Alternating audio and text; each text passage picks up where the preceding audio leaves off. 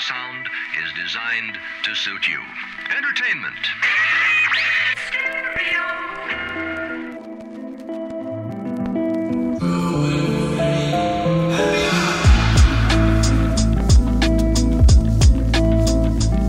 Oh no, it wasn't the airplanes. It was beauty killed the baby.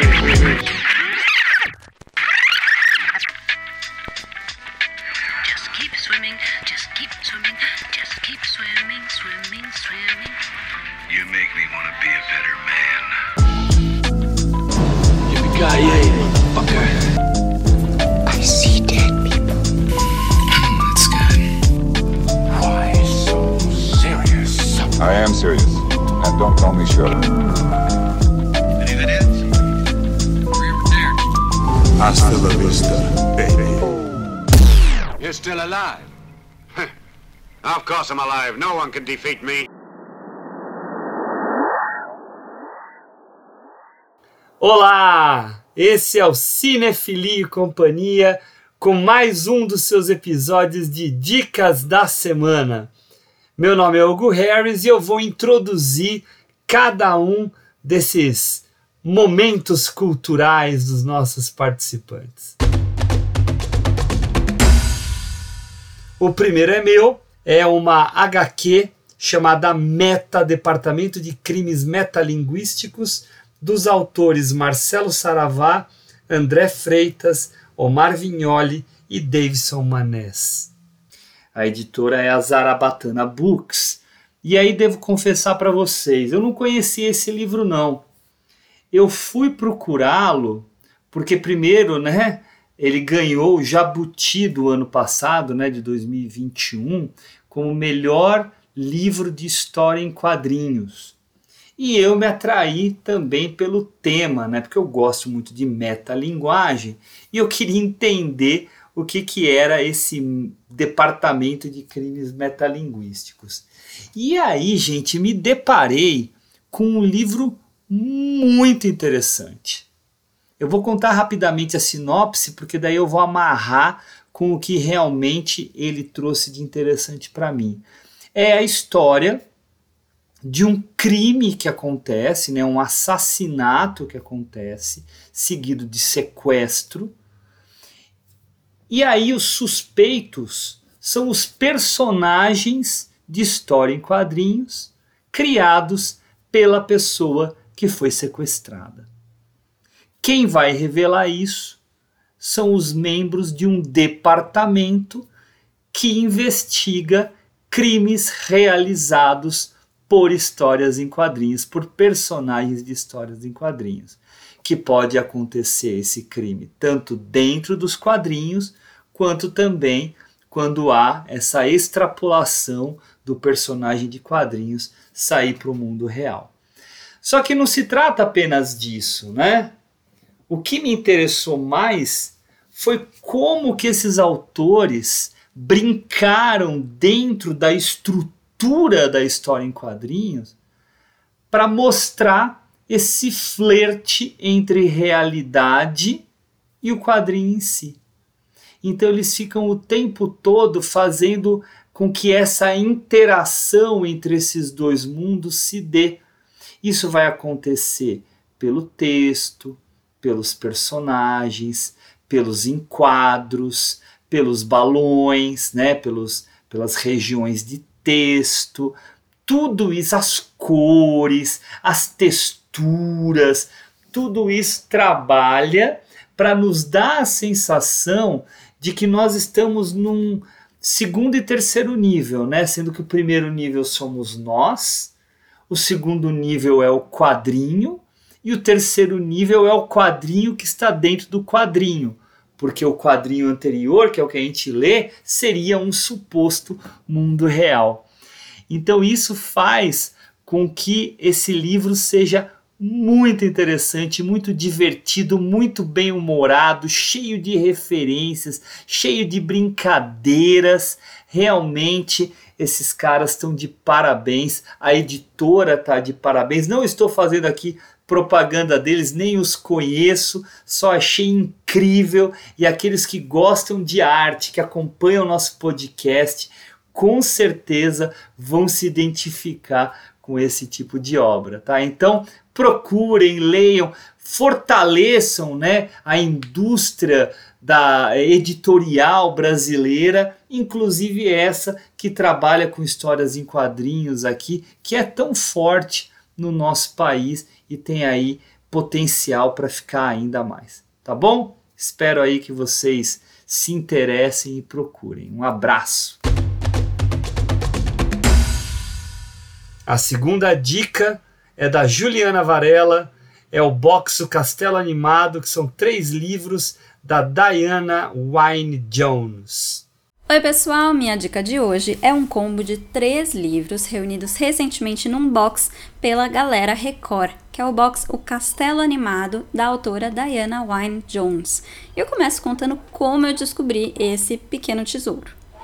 Um belo dia eu tava zapeando, creio que na Amazon, procurando minhas próximas leituras, e como eu tô trabalhando num projeto de fantasia infanto-juvenil, eu queria ler alguma coisa que me colocasse nesse clima. E eu sou, sim, do tipo que julga um livro pela capa, e as artes desse box são uma coisa mais linda do que a outra. Então eu cliquei pra saber mais. E na descrição, eu descobri que essa autora, de quem eu nunca tinha ouvido falar, uh, mas... cujo livro eu tinha ouvido falar, que inspirou uma das minhas animações favoritas, que é o Castelo Animado, ela foi uma britânica que estudou literatura com ninguém menos que C S Lewis e Tolkien.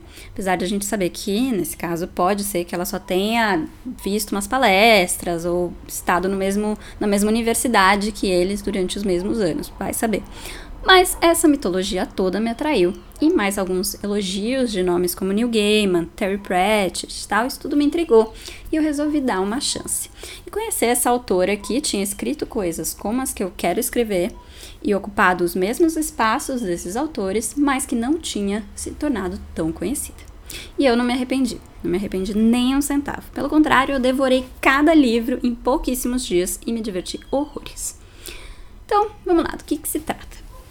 Esse box ele é composto de três livros. O Castelo Animado, que deu origem ao filme de mesmo nome do Miyazaki pelo estúdio Ghibli. O Castelo no Ar, que apesar do nome não inspirou o filme quase homônimo do Ghibli. E A Casa dos Muitos Caminhos. Cada uma dessas histórias é independente e acompanha personagens completamente diferentes, mas elas pertencem ao mesmo universo e se conectam em muitos pontos. Aliás, a forma como ela te surpreende trazendo essas conexões é uma lição para quem quer pensar em universos ficcionais sem soar falso, forçado ou repetitivo. O Castelo Animado é a história de uma moça que trabalha numa loja de chapéus da família dela e um dia é enfeitiçada por uma bruxa e transformada numa velha. Ela vai, enquanto velha, trabalhar no castelo de um mago, que é o tal do Castelo Animado, porque ele se move. E lá, ela faz um acordo com o demônio do fogo, para tentar reverter o feitiço dela em troca de um favor para ele.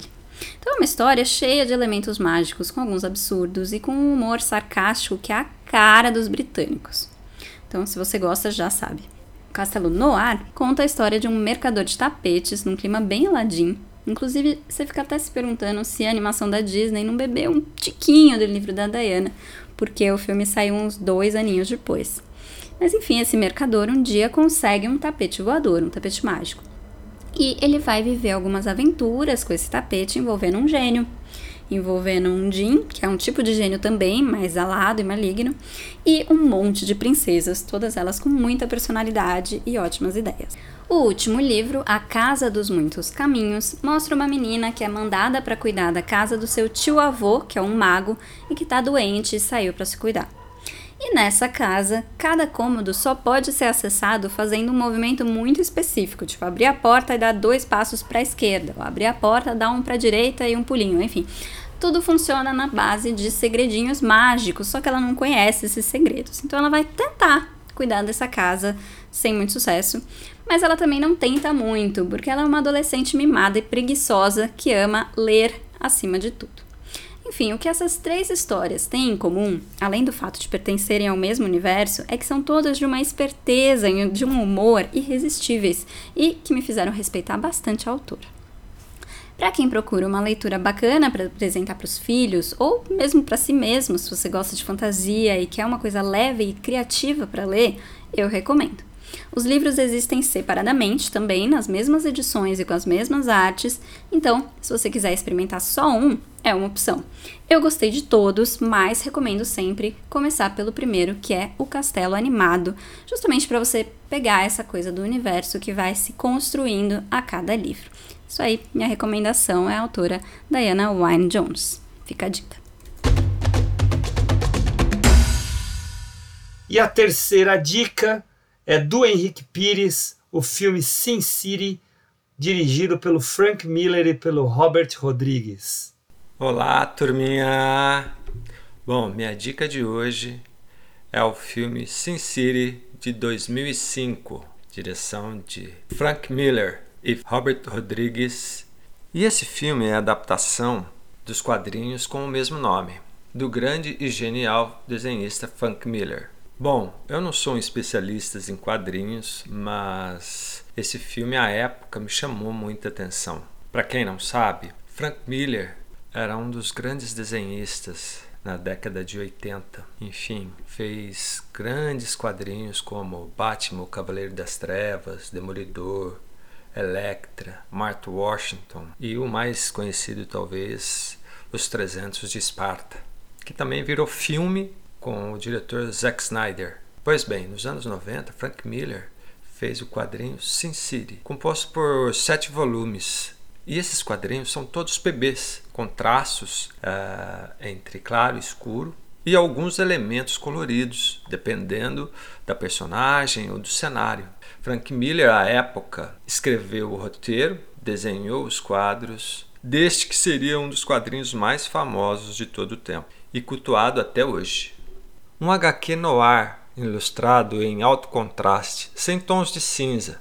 Foi então que Robert Rodriguez, entre dois mil e três e dois mil e quatro, quis fazer a adaptação de três volumes da série em quadrinhos Sin City: The Hard Goodbye, The Big Fat Kill, That Yellow Bastard, para o cinema.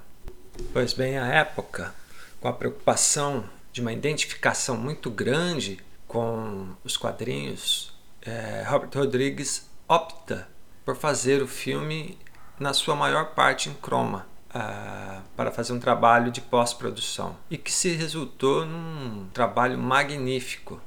No filme, Robert Rodriguez tenta respeitar ao máximo a ideia que tem nos quadrinhos, e por isso ele não se apega muito nas complexidades das personagens, né? Faz com que a, a violência ali gerada naquele universo seja extremamente estilizada e extremamente violenta. Mas isso não tira o requinte e a beleza do filme. Pelo contrário, enaltece o trabalho magnífico de Robert Rodriguez e Frank Miller. E mais, Quentin Tarantino foi convidado a dirigir uma sequência, pois Robert Rodriguez e Quentin Tarantino já haviam feito vários trabalhos juntos antes. Sem contar o elenco magnífico que tem no filme, como Bruce Willis, Elijah Wood, Jessica Alba, Mickey Rourke, Clive Owen, Rutger Hauer, Benicio Del Toro, enfim, entre outros, um elenco estelar. Para a produção de Sin City, Robert Rodriguez fez de tudo um pouco. Ele montou, ele compôs parte da trilha, editou sons, supervisionou efeitos especiais, dirigiu a fotografia e até operou câmera. Mas para o cinema, essa adaptação que mais chamava a atenção é o alto contraste. Enfim, até então, a cinematografia nunca tinha explorado da forma como Robert Rodriguez explorou. Pois bem, Sin City é um filme totalmente noir. Uma cidade decaída, assombrada por homens maus, violentos e até homens amarelos e nojentos. A nossa primeira história é de Mickey Rourke, interpretando o durão Marvey, um ex-criminoso, violento, sedento de vingança pela morte de uma prostituta. Já a nossa segunda história se passa na cidade velha de Sin City, aonde policiais corruptos travam uma verdadeira guerra com as prostitutas do local. Em especial, temos a participação de Quentin Tarantino dirigindo uma cena em que Dwight, interpretado por Clive Owen, conversa com Jack Boy, interpretado por Benicio Del Toro, em uma rodovia, com um diálogo bizarríssimo. E por fim, a última história, que é dividida em, em dois momentos, temos Bruce Willis como Hartigan, um detetive durão, em que fica preso oito anos por impedir que o filho pedófilo de um político influente fizesse mais uma vítima. Além de Jessica Alba, que faz o papel de Nancy Callahan, linda e sensual. Bom, Sin City é um filme noir com uma estética totalmente de quadrinhos, que traz um elenco estelar, uma direção única e um filme singular para o gênero. Espero que vocês gostem dessa dica e se divirtam. Tchau! Espero que tenham gostado e até a próxima, pessoal. Fiquem de olho, hein? Um abraço!